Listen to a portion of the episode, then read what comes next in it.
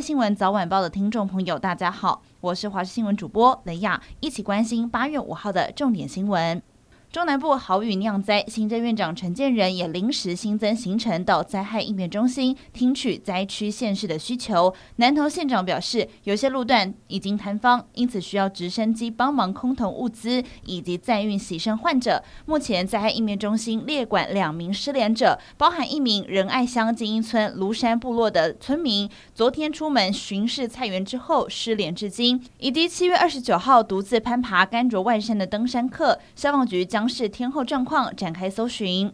网络近日谣传，台北荣总医院因应医疗计划，配合美国实验室要交出十五万名台湾人血液样本制造病毒。北荣在今天发出声明驳斥，纯属虚构，并且报警追查。对此，士林地检署火速成立专案小组，已经交由检察官指挥侦办。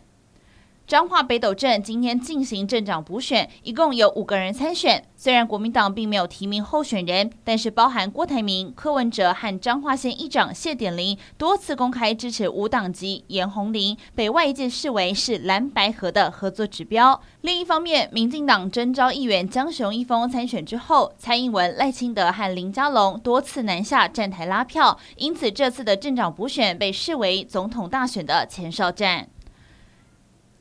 台湾鞍马王子李智凯在成都市大运拿下金牌，完成在鞍马项目的三连霸。其实李智凯在二号赛后才因为肌肉不适退出四号的个人全能赛。今天在鞍马项目，他再度展现招牌的汤马士回旋，最终完美落地，以分数十五点五零零分拿下了金牌，也为自己最后一届的市大运取得了好结果。而在鞍马项目，我国的肖佑然也以十四点九三三分摘下了铜牌，台湾在这个项目金包铜。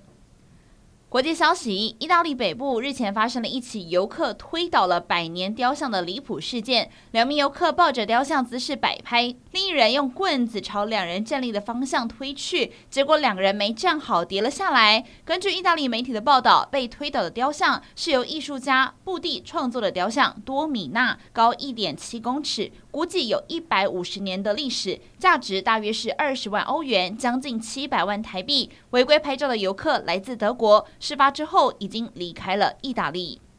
卡努台风目前的位置在冲绳主岛以北，行进速度增快，逼近奄美群岛。截至目前为止，造成了冲绳两死七十三伤，大约有百分之七的家户停电。冲绳被同一个台风重复入侵两次，是日本气象厅观测史上的头一遭。